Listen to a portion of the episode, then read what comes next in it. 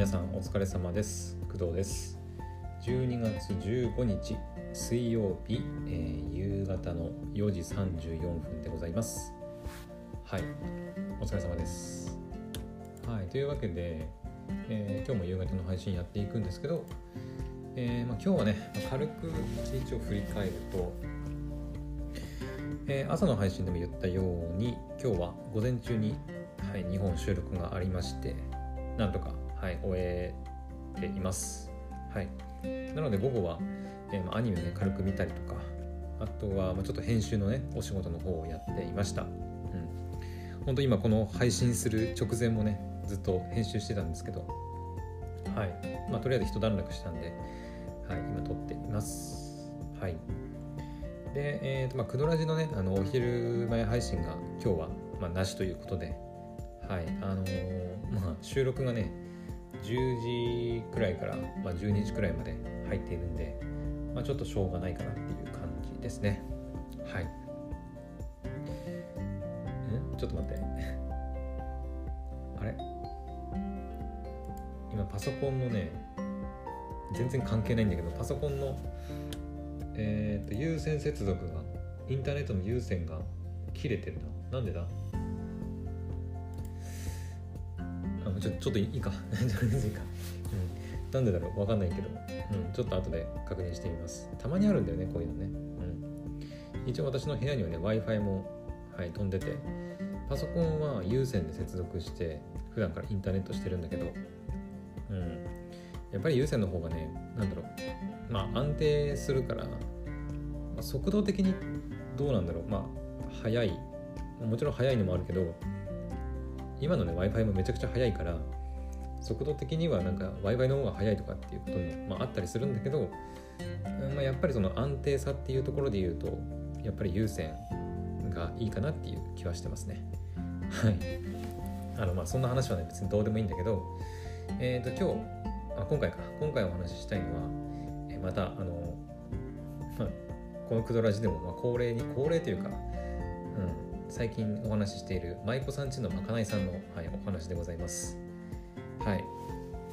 今日ね、えー、っと、火曜日かな？火曜日に更新されてるんだけど、はい、それを視聴しまして、はい、またちょっといろいろ感想を喋っていこうかなと思ってます。で、今日見たのはね、きよちゃん上京すっていう第7話だね。うん。あの、まあ、1年前の過去のちょっとお話みたいで、えっ、ー、と、まあ、きよちゃん、えー、花澤さんかな？花澤香菜さんが演じるきよちゃんと、まあ、すみれ。真央さんが演じるすみれちゃんの2人が、まあ、京都にまあ上京する前のお話かな。はい、で、まあ、青森の実家が出てきてできよちゃんがおばあちゃんといろいろやり取りするっていう、はい、お話なんだけど。うんなんかねあのおばあちゃんのまあ、津軽弁と津軽弁だと思う津軽弁かなあれ。うん私そんなに方言のねその違いが分かるほど青森の方言にはそこまで詳しくないんだけど前もねあの私は方言が喋れないっていう話をしたんですけど青森には津軽弁、えー、下北弁南部弁っていうね3つの方言があっておそらくこのきよちゃんのおばあちゃんが喋ってるのは津軽弁だとは思うんだけど多分ね。はい。あの私もおばあちゃんが、まあ、津軽の地方の方に住んでますのであのまあ津軽弁に関しては聞き慣れ聞き慣れてるってわけでもないけどまあ、うん、多少ねあのなんか聞き慣れてる部分もあっておばあちゃんのなんか方言聞いてるとあこれ津軽弁かなって、うん、でもなでもねなんかちょこちょこなんかその南部弁みたいな部分もなんか入ってたりとかうん。まあその全く言葉が通じないっていうわけじゃないから方言の間ね。その3つの方言の間で、うん。まあ、なんとなく似てる部分もあったりするのかなっていう感じは、うん、この第7話見て思ったんだけど。例えばなんだろうね。えっ、となんだなんとかだケロとかね。ケロとかね。ダスダスケも言ってたかな。ダスケとかケロとか。うん、なんかねちょっと だからおばあちゃんの津軽弁を聞津軽弁？その方言聞いてるとなんかちょっとね懐かしい気分に、はい、なりました。あなんかおばあちゃんとかおじいちゃんとかこんな風に喋ってたなっていう、うん、ちょっと懐かしい感じがしましたね。はい。まああの今年のね年末おじいちゃんちおばあちゃんち、うんまあ、帰るかなってちょっと思ってるんで、まあ、久々にねあの津軽弁が聞けるんじゃないかなとは思ってるんですけどでえー、っと前から言ってるように、えー、この舞妓さんちのまかないさんは、まあ、大体ね1話ごとに、えー、なんだろう食べ物がまあ紹介されるんですけど、えー、今回の第7話で紹介されてたのがえー、っと味噌かやきという食べ物ですね。うん。えっとね青森の郷土料理っていうふうに紹介されていますね第7話では。はい。えっとね味噌味噌かやきですね。味噌かやき。えっ、と味噌って書いて、えー、貝にあのなんていうの？魚介類の貝ね。魚介類のあの貝に、まあ、焼き。焼くですね。炎で焼くで、まあ、味噌味噌かやきって読むみたいですね、うん、味噌貝焼きじゃなくて味噌かやきっていう風にあの読むみたいです。私もねあんまり馴染みないんですよ、うん、あのあのね見たことはあの多分あると思います、うん、なんかこんな料理が青森県にあるんだろうなっていうのは聞いたことあるしなんかそう言われるとなんかあーあーみたいな感じなんだけどただねちゃんと食べたことがあるかと言われるとちょっと微妙なんだよね。うん。でちょっとネットで調べてみたのね。Google 使ってうん。でそしたらえっ、ー、とね下北味噌かやき。っていうふうにあの言われるというか、まあ、ネットでね出てきて、えー、青森の産品情報サイト青森のうまいものたちっていう、ね、サイトがあるみたいなんだけど そこで下北の味噌かやきっていうふうに書かれていてえっと、下北地方の郷土料理っていうふうに書いています。うん、で、まあ、下北地方っていうのはさっき言ったように、まあ、青森には津軽弁下北弁南部弁っていうのはあるんだけどその下北地方でその下北弁が喋られてる、まあ、エリアですね。青森の、えーと、本当の青森は、えーと、本州の最北端って言われてますけど下北はその青森の中でもさらにその最北のところに位置するエリアです。はい。で、まあ、どんな料理かっていうと,、えーとまあ、実際に、ね、アニメ見てもらえれば分かるんだけど、えー、ホタテのね貝殻を、えー、鍋の代わりにして、まあ、器ですね。器の代わりにして、焼き干しのだし汁ホタテや地元の旬の食材、まあ、味噌や溶き卵を入れて煮込む郷土料理でちなみに、えー、津軽地方では同じ料理を貝焼き味噌っていうふうに呼ぶみたいですはいだからあのどっちかっていうとだから下北地方とか津軽地方で食べられる食べ物みたいですね。うんうん、だから南部地方あんまり食べられてないのかな。うん、だから多分おそらく私が食べたあの味噌かやき貝焼き味噌はおそらくおばあちゃんちとかに行った時に多分食べた記憶があるのかもしれないですね。うん。家で出てきた記憶はないかな。なんか。うん。多分多分ないと思うんですけどはい、まあ、そのアニメの中だとねなんだっけ、えー、まずホタテだったかなホタテを先にその貝殻のホタテの貝殻の上に、えー、ホタテの貝柱を入れてそれでこうグツグツ煮込んでえー、っとその後なんだっけ、えー、っと味噌を溶かしてだったかななんか卵溶き卵を入れてみたいな感じでいろいろねあの説明がありましたけど、まあ、本当にシンプルな場合だとそんな感じなのかな。はい、で一応あの、ね、私が見てるページに書いてあるのはえっ、とねさっき言ったように、まあ、焼き干しのだし汁使ったりとか、まあ、旬の食材使ったりとか、まあ、いろいろねあの作り方はあるみたいです。うんまあ、トリビアみたいな感じで書いてますけど、まあ、家庭だったり飲食店で作り方とか材料が結構いろいろあるっていうふうに書いてますね。うん。うんイメージキャラクターは下北の観光地あ恐山のイタコに扮したイタコ、うん、よくわかんねえな味噌かやきの具としてホタテネギ。まなんだこれ？松？松も？松にもってなんて読むんだよこれ。松もか。わかんない。なんだろう松もって。うん。知ってる人いるかな？ホタテネギ松もイカ。イカね。豆腐ふのり。などがまあ入れられることが多いみたいですね。うん。うんうん。まあ、青森はね、うん、ホタテの漁獲量がめちゃくちゃ確かね多いんだよ。うん。うんうんうん確かそう。えっ、ー、とねさっき調べたんだよなちょっと。どれだったっけなあこれかなえっ、ー、とねん？違う。ん？あれどこだっけ？さっき調べたんだよな。うーんとこれこれか。あったあったあったえっ、ー、とね青森県のホタテの漁獲量は北海道に次ぐ全国第2位になってます。はい。まあ、北海道はさすがともさすがとしか言えないんですけど、まあ、それに次ぐ第2位の漁獲量があってで平成24年平成24年？っていつだ？あわかんねえな。令和平成のあの計算がよくわかんねえから。多分ん何年だ？2012年とかかな。確か。あれ？平成って？2012年とかかな。だから89年ぐらい前か。の、まあ、漁獲量はあ漁あ違う。平成24年には、まあ、県内の、えー、おそらくその漁獲、えーと、水じゃ水産系の漁獲量の、まあ、33%にあたる約7600トンの水揚げがありっていうふうに、まあ、書いてあるので、まあ、とにかくホタテ取れるってことですね。めっちゃ取れるみたいだね。で、えー、基本的には陸奥湾で取れるのかなうん。陸奥湾って分かんないか皆さん。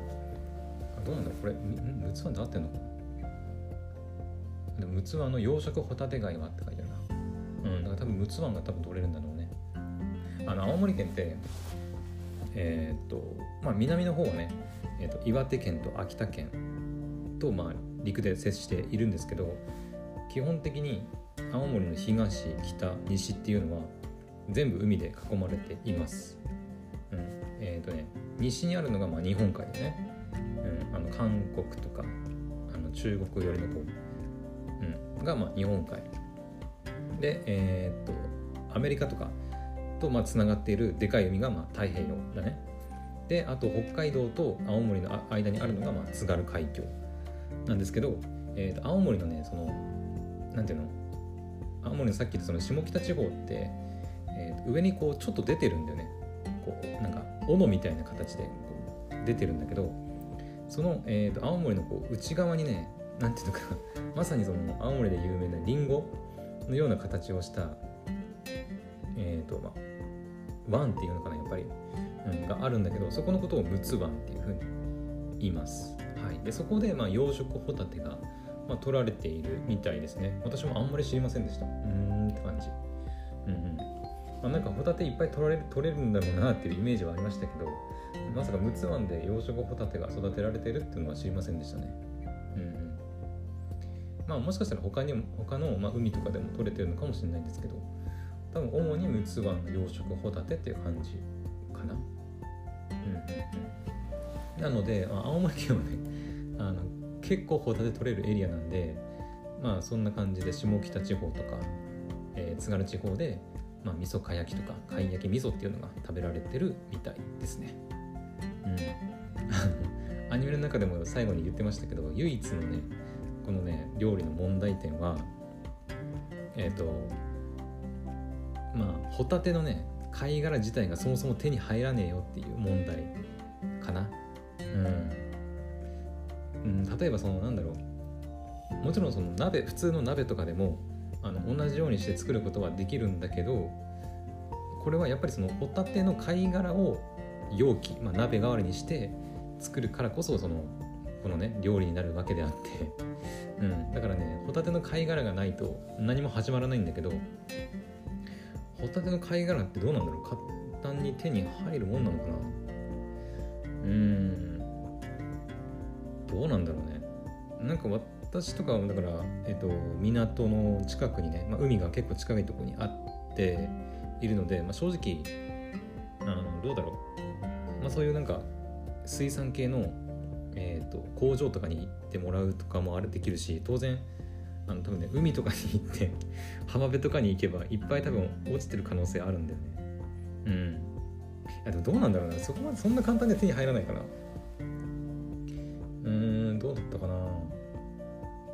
でもね私の母親がね昔最近はあんまないけど昔そのホタテのその貝柱かなとかをねこうもらってきたりすることもあったんだよね。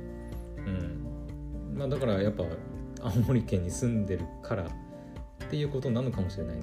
うん。だから青森県に住んでればホタテの貝殻はそんなにあの手に入りにくいもんではないのかもしれない。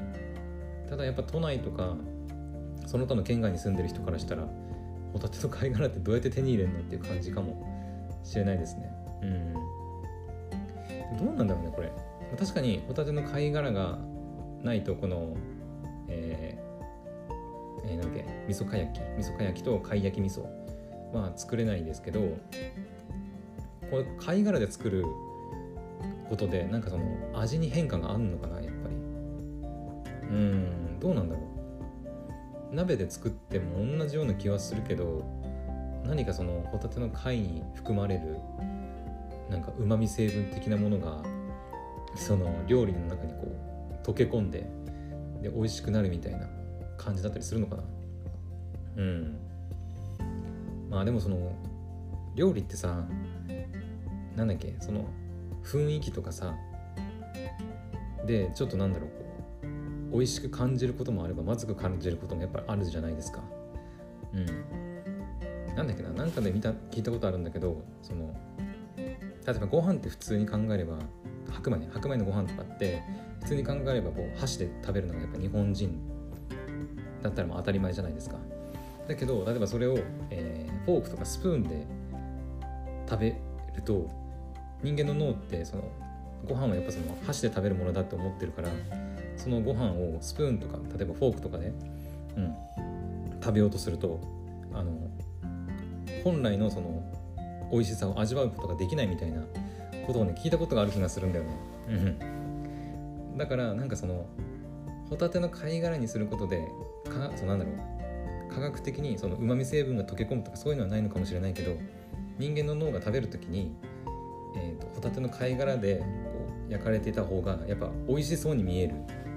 うん、普通の鍋でやるよりもホタテの貝殻で、えーと作られた味噌かやきの方がうんなんかうまそうに見えて実際食べるとそれで脳が勘違いしてこううまさをより感じることができるとかっていうのはもしかしたらあるかもしれないね。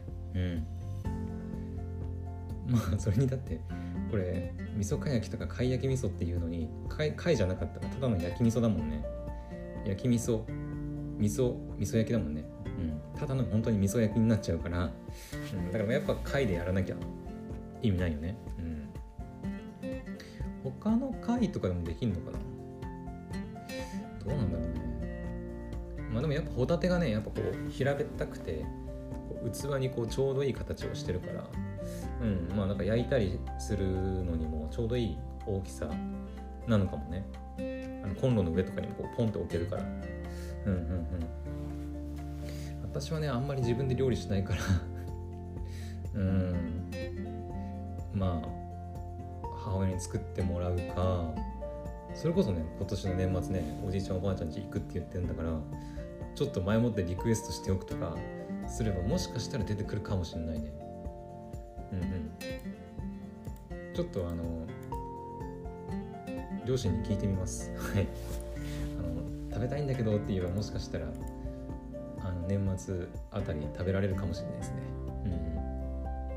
あ今ね農林水産省のページであのかやき味噌青森県うちの郷土料理っていうところで見てるんだけどやっぱり主な伝承地域としては下北地方津軽地方って書いてますね。うんうん。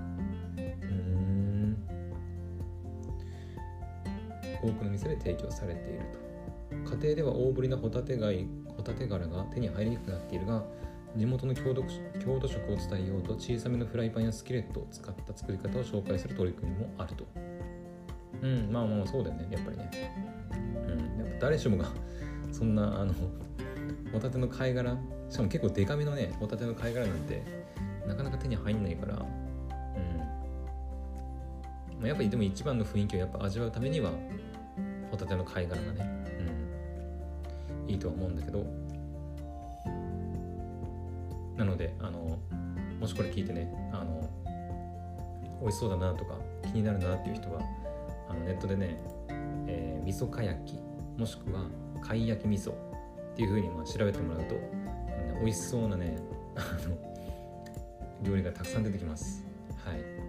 本当になんか店とかあの家庭によっていろいろ作り方とかもね違うみたいなんでうん。めちゃくちゃうまそうだな。なんかご飯の上にね乗っけて食うら食ったりするらしいんだよ。なんかそのアニメの中でもね言われてたけど。うんうん。まあ見た目はちょっとおつまみっぽいけど。うん。でも美味しそうだね。この冬とかさあったかくあのあったかくじゃない寒くなってくるとさこういうやっぱ鍋みたいな、うん、あったかいものが食べたくなってくるからね。はい。よければあのお家にあのホタテの貝殻があるよっていう人はあのやってみたらいいんじゃないかなと 思います。